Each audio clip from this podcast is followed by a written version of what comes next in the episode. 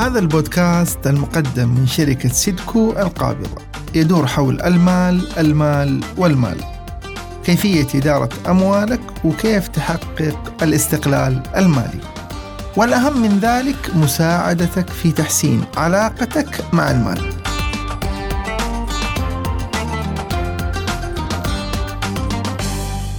مرحبا بكم أعزائي المستمعين معكم أخوكم سالم بشميل مقدم بودكاست وعي مالي مع ريالي. في حلقة اليوم حنتكلم عن خمسة خطوات تحتاجها شركتك في 2021 بدون أدنى شك السنة الماضية كانت صعبة على كثير منا. خصوصا على القطاع التجاري الذي اضطر أنه يقفل إغلاق غير متوقع أدى إلى قدرة شرائية أضعف من قبل العملاء زادت الحاجة للتركيز على القنوات الرقمية اضطرت الشركات تعمل منصات إلكترونية هذا كله ما كانت كل الشركات مستعدة له. والآن نحن في عام جديد. لابد من أننا نضاعف الاهتمام بدعم الشركات الناشئة وتعزيز مواردها وموقعها في السوق. عشان كذا عندنا خمسة خطوات تحتاجها شركتك في 2021 لتكون أفضل.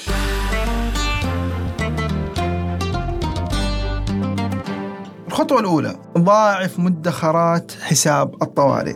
مع موجة التغييرات المفاجئة ما في اختلاف على أهمية وجود كاش للطوارئ عند الشركات. والآن النصيحة أنك تضاعف هذا المبلغ عشان تكون مستعد لأي طارئ. زي إيش؟ طارئ غياب أحد الموظفين أو زيادة بعض التكاليف أو تغييرات أخرى تؤثر على السلع أو الخدمات اللي بتقدموها في الشركة. راجع جدول العائدات والمصاريف عشان تقدر تحدد مجالات خفض التكاليف. مثلا كنت بتطبع على الأكياس وعلى الأكواب ممكن تستغني عن هذا الموضوع لأنها تعتبر مصاريف ثانوية في هذه المرحلة. ممكن يدخل أيضا في حساب الطوارئ كل اللي تربحه بشكل إضافي. ممارسة العمل الحر وظيفة بدوام جزئي بجانب عملك في الشركة.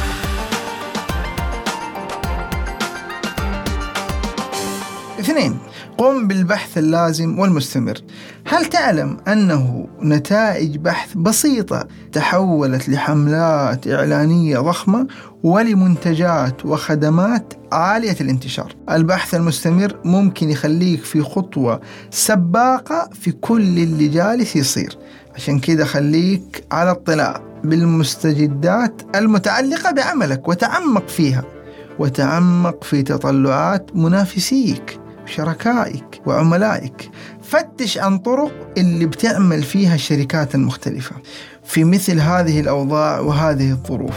كيف بيديروا موظفينهم؟ كيف ممكن يفعلوا نظام العمل عن بعد وتعلم واستفد منه؟ هذا الأمر ممكن يعطيك نظرة شاملة عن السوق ويوجه أفكارك في الإطار المناسب.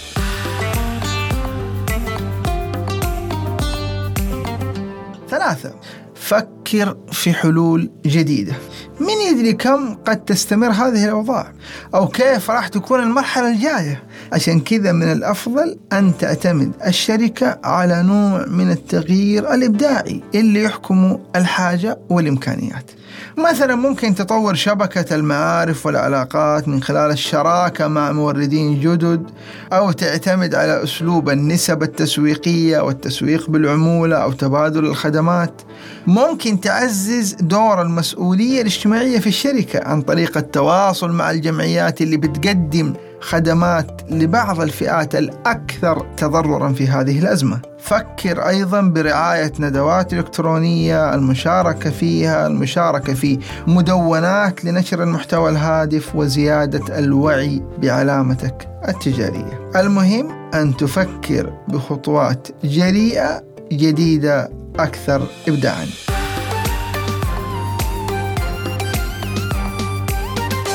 النقطة الرابعة استثمر في الموارد المتاحة لكل شركة موارد مادية وبشرية ومعنوية تقدر تسوي فيها وباستخدامها تغير ملحوظ إذا إيش؟ إذا قدرت توظفها التوظيف الأمثل شوف مثلا أداء صفحاتك في مواقع التواصل الاجتماعي هل بتحقق أهدافها؟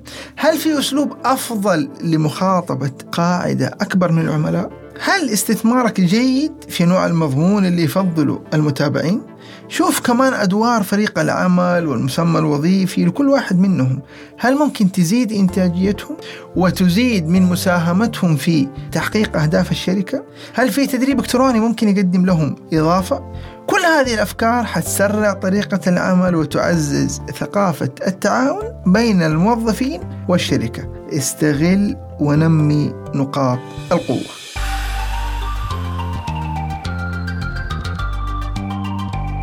آخر نقطة ضع أهدافا محددة.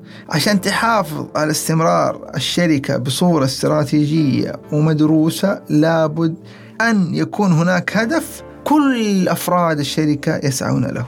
تحتاج خطة محكمة أهداف جدول زمني. من الآن اعمل عليه بالشراكة مع كل أفراد الشركة. هذا الهدف يجب أن نؤكد أن يكون واقعي وقابل للقياس عشان تلاقي أعلى درجة من الوضوح في ذهن كل منسوبي الشركة.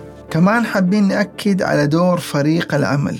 فريق العمل هو الذي سينفذ الخطوات التنفيذية.